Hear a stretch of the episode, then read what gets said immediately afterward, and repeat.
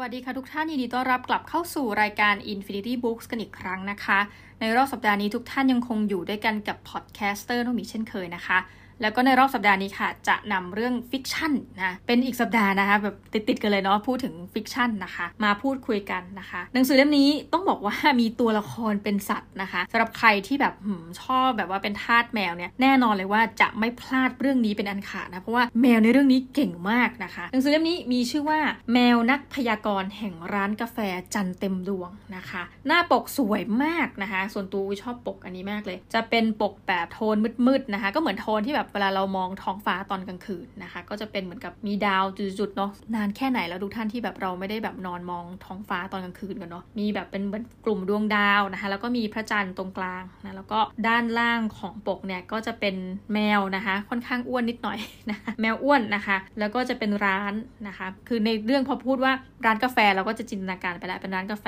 นะแล้วก็เปิดเหมือนกับไฟนะคะ ที่จะเป็นเหมือนแสงแบบอารมณ์เหลืองๆหน่อยนะก็ให้บรรยากาศดูดีใช่นะคะ หนังสือเล่มนี้นะคะ จัดพิมพ์โดยปิกโกโลนะคะ เขียนโดยคุณไมโมจัตสุกิ นะคะ แปลโดยคุณธนพลศักดิ์สมุทรานันนะคะ หน้าปกเขียนว่าแมวนักพยากรณ์แห่งร้านกาแฟจันเต็มดวง ปล่อยใจให้ของหวานชั้นเลิศ และมาสเตอร์แมวเยียวยาจิตใจคุณเองนะคะโอ้โหแบบทาสแมวต้องอินมากบอกได้เลยหนังสือเล่มนี้นะคะ ขายไปแล้วนะคะกว่า 1 0 0 0 0แสนเล่มทั่วญี่ปุ่นนะคะ เอาแหละมาดูที่ปกหลังนะคะ ปกหลังเขียนว่าร้านกาแฟที่เปิดทำการเฉพาะคืนจันทร์เต็มดวงกันหรือ พนักงานของร้านเป็นแมวเหมียวทั้งหมดเลยสินะนะคะร้านกาแฟจันทร์เต็มดวงจะเผยโฉมเฉพาะคืนเดือนเพ็ญพร้อมมาสเตอร์แมวเหมียว และพนักงานร้านที่จะบริการลูกค้า ด้วยเครื่องดื่มและของหวานชั้นเลิศ เพื่อเยียวยาเหล่าผู้คนที่กำลังอ่อนล้า ไม่ว่าจะเป็นนักเขียนตกอับผู้กำกับรายการที่เกือบมีสัมพันธ์ต้องห้าม หรือเจ้าของบริษัทไอทีที่กำลังมีความรักมาสเตอร์แมวจะพยากรณ์การโคจรของดวงดาวให้แขกผู้มาเยือนทุกท่าน พร้อมเมนูที่ไม่ว่าใครก็อยากจะไปเยือนร้านแห่งนี้สักครั้งในชีวิตนะคะคือต้องบอกว่าพออ่านหนังสือเล่มนี้ไปนะคะสิ่งหนึ่งที่ได้รับเนี่ยนอกจากเรื่องราวของความรู้นะคะด้านการพยากรณ์แบบศาสตร์แห่งโหนนะคะ เวอร์ชั่นญี่ปุ่นแล้วเนี่ยอีกสิ่งหนึ่งที่จะได้รับก็คือว่าโอ้โหแบบยาอ่าตอนกลางคืนนะคะ เพราะว่าท่านอาจจะหิวขนมได้นะคะนี่ต้องบอกว่าหนังสือเล่มนี้นะคะ ราคาเต็มๆนะคะ อยู่ที่ 255 บาทนะคะ แล้วก็ความหนาของหนังสือเนี่ยอยู่ที่ประมาณ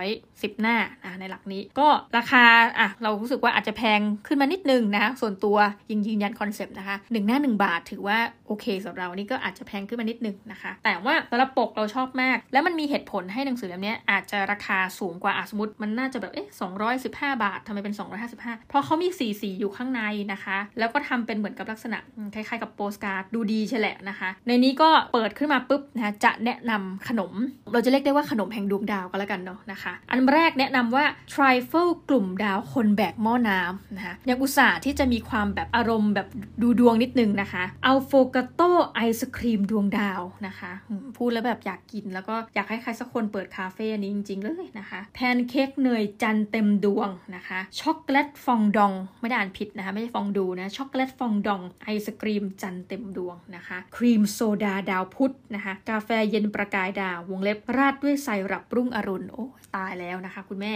float แชมเปญแสงจันทร์และดาวศุกร์จ้า ดาวพร่างฟ้าเบียร์สีนภานะคะ พอๆกับบัตเตอร์เบียร์แฮร์รี่พอตเตอร์เลยนะคะ คือแบบน่ากินมากแล้วก็จริง ๆ รูปเหล่านี้สวยมากเลยนะ แอบอยากแบบเหมือนส่งเป็นโปสการ์ดนะ แต่ว่าเขาคงทำเป็นคอลเลกชันให้เก็บไว้ในหนังสือนะคะ เรื่องราวเป็นอย่างไรมันก็เฉลยมาในปกหลังอยู่แล้วนะคะ พูดถึงเรื่องของแมวค่ะ ในที่นี้แมวจะเป็นเหมือนกับผู้ดูดวงนะคะ เหมือนกับดูดวงได้โอ้เก่งอยู่นะ แล้วก็คาเฟ่ที่ว่านี้นะคะ เราอาจจะเหมือนกับเป็นเฉพาะเราคือเหมือนคาเฟ่เนี่ยมันเลือกเรา มันเลือกที่จะมาพบกับเรานะคะ แล้วพอกินกินอยู่นะกินเสร็จปุ๊บ ได้รับฟังคำทนายปุ๊บคาเฟ่นี้พอเราเผลอปุ๊บนะหันไปที่อ้าวหายไปแล้วเหมือนไม่เคยเกิดขึ้นนะคะ เรื่องราวเป็นอย่างไร จริงๆ ตัวละครในเรื่องเนี่ยมีไม่ได้เยอะมากนะคะ ไปเน้นถึงว่าแมวนี่ก็มีหลายตัวด้วยนะที่คุยได้ดูเป็นแมวแบบมหัศจรรย์มากนะคะ เรื่องแรกพูดถึงเรื่องของนักเขียนตกอับเศร้ามากนะคะ เป็นผู้หญิงซึ่งจริงๆทำงานเป็นครูนะคะ แล้วก็จริงๆเนี่ยเธอเป็นนักเขียน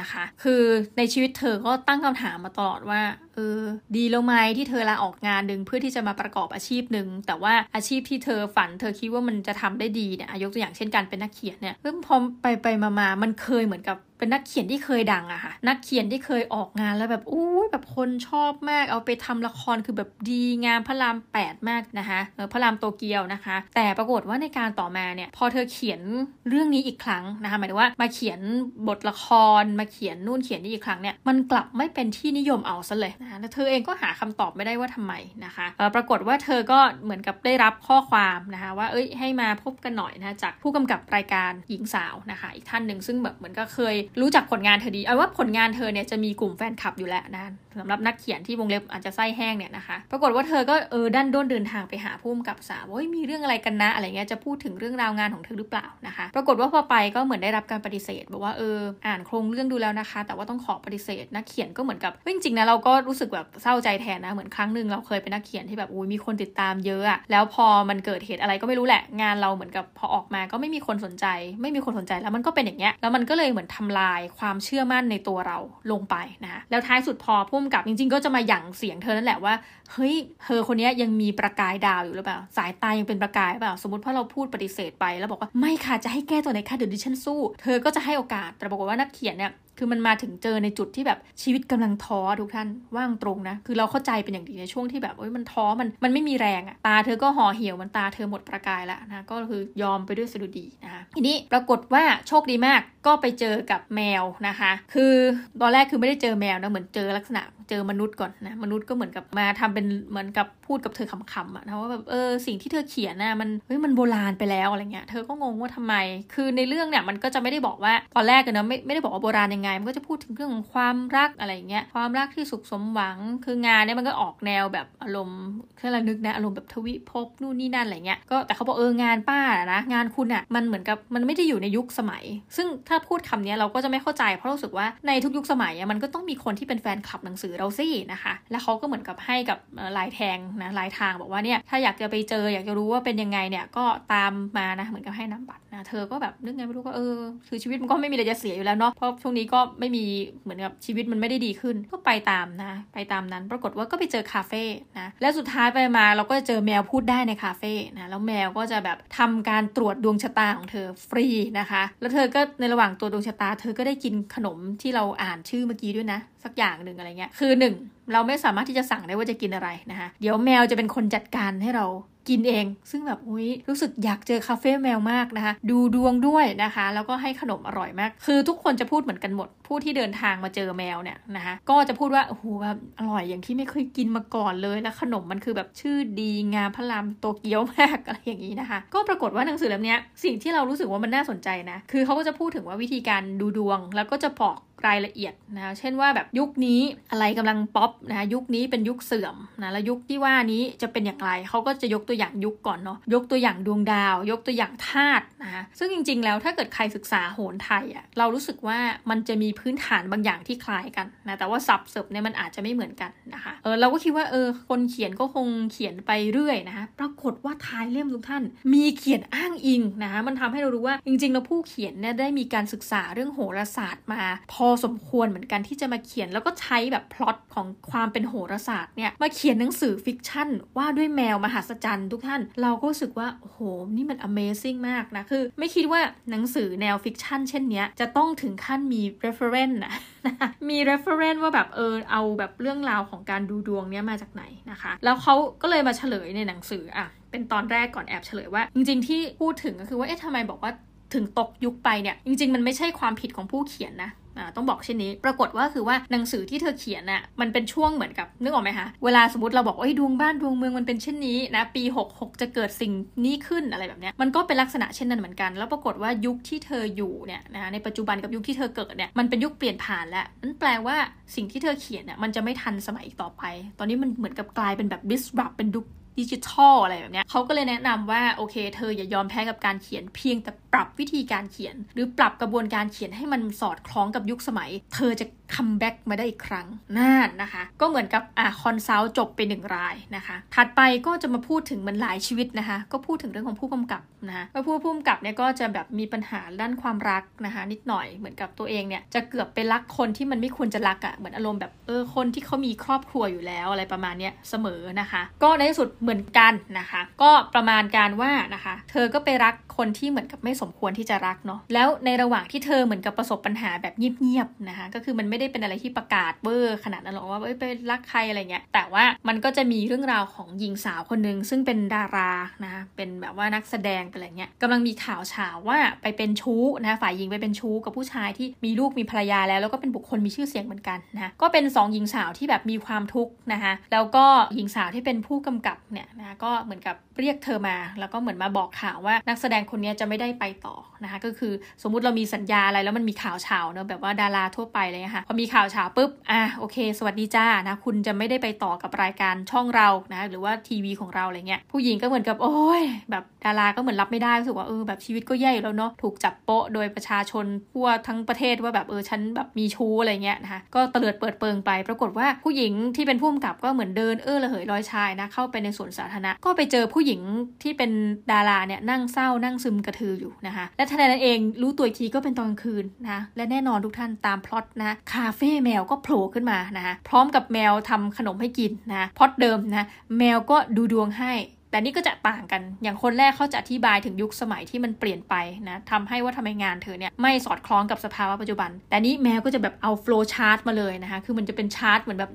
มหัศจรรย์มากเหมือนท่านดูภาพยนตร์ว่าอยู่ดีมันก็งอกขึ้นมาอารมณ์ Star Wars นะคะก็แบบให้ดูว่าเอ้ยทำไมแบบเนี่ยดวงแต่ละคนทำไมถึงเป็นเช่นนี้นะคะคือไม่ได้พูดเพื่อให้เราแบบว่าเปลี่ยนชีวิตอย่างสิ้นเชิงนะแต่ให้เราทำความเข้าใจหรือว่าให้เราอะระมัดระวังว่าโอเค ถ้าดวงเราหนึ่งนะคะดวงเรามักจะไปเจอคนมีตำหนิแล้วแล้วนะคะแล้วก็ก็หนึ่งอย่าเผลอใจอย่าไปยุ่งนะคะหรือว่าก่อนที่จะตรวจสอบแบบว่าคบกันอะไรเงี้ยกรุณาตรวจสอบก่อนว่าคนนี้มีเจ้าของหรือยังนะคะ หรือกรณีของดาราเขาบอกไม่เป็นไรหรอก เดี๋ยวมันก็จะผ่านไปคือช่วงนี้มันเป็นช่วงดวงตกดาวนี่นี่นี่อะไรเงี้ยแล้ววิธีการแก้ไขเนี่ยจะเป็นอย่างไร ให้เธอทำตัวอย่างไร เดี๋ยวผ่านไปนะคะเออทั้งหมดทั้งมวลเนี่ยก็จะเป็นเรื่องราวนะเกี่ยวกับแมวนักพยากรณ์จริง ๆ ก็จะมีตัวละครอีกสักหนึ่งถึงสองเหตุการณ์นะที่แบบเหมือนกับแมวเนี่ยจะมาช่วยนะคะ ถามว่าหนังสือเล่มนี้พออ่านไปแล้วรู้สึกอย่างไรบ้างนะส่วนตัวก็รู้สึกว่าโอเคสำหรับใครที่เป็นทาสแมวฟินมาก เพราะเขาจะอธิบายแบบตัวแมวอะได้อย่างดีแล้วว่าเออแมวเป็นลักษณะนี้นะ แล้วแบบอยู่ดีก็จะเป็นแมวบางตัวนะ แมวบางตัวก็เป็นแมวแบบชอบแซะอะไรเงี้ยเวลาพูดก็แบบชอบแซวพูดอะไรแบบเนี้ยค่ะ แต่ว่าจริง ๆ แล้วเนี่ยถ้าเกิดใครที่เออนอกจากคนชอบแมวเนาะคนที่พูดถึงแบบเออหรือว่าชอบนะสาวๆเนี่ยชอบดูดวง เราก็รู้สึกว่าหนังสือเล่มนี้มันเหมือนกับให้ความรู้เหมือนกัน แต่ว่าถ้าใครที่เป็นแบบอ่าส่วนตัวอย่างเราเนี่ยเป็นคนไม่ได้รู้อะถึงเรื่องของโหราศาสตร์ แบบเวอร์ชันเนี้ยนะคือมันไม่ใช่โหราศาสตร์ไทยไง มันเป็นโหราศาสตร์อีกแบบหนึ่งอะของญี่ปุ่นเขาอะจริงๆมันค่อนข้างอินเตอร์ด้วยซ้ำนะอ่านแล้วก็จะแบบสำหรับตัวเองก็จะมีงงๆบ้างตอนที่เขาพยายามจะอธิบายดวงดาวพยายามอธิบายเรื่องนะธาตุการตกของเลขอะไรแบบเนี้ยแต่ถ้านึกถึงว่าถ้ามีพื้นฐานโหราศาสตร์ไทยเอาขั้นนั้นเลยนะก็จะพอเออพอเห็นภาพออก แต่ก็อาจจะยังแบบเหมือนกับไม่ได้เข้าใจอย่างถ่องแท้ค่ะดังนั้นคือหนังสือเล่มนี้ถามว่าเอ้ยอ่านได้แบบ เอาแบบเบาสมองเนอะสนุกสนุกก็ไม่ต้องคิดมาก แต่ว่าในแง่หนึ่งถ้าจะพูดถึงว่าสิ่งที่ได้จากหนังสือเล่มนี้ก็แล้วกันนะคือทุกคนน่ะถ้าใครที่ชื่อเรื่องดวงเนี่ยเราก็จะบอกว่าโอเค ดวงเนี่ยมันอาจจะว่าอะสมมติอุ้ยเราแบบมีสิ่งที่ต้องเจอแน่นอนเรื่องติดลบนะโอเคอะเจอก็เจอไปแต่ว่า ถ้าสมมติแบบนึกถึงว่าเรื่องดวงเนาะแล้วเราไปเจอหมอดูที่แม่นนะคะ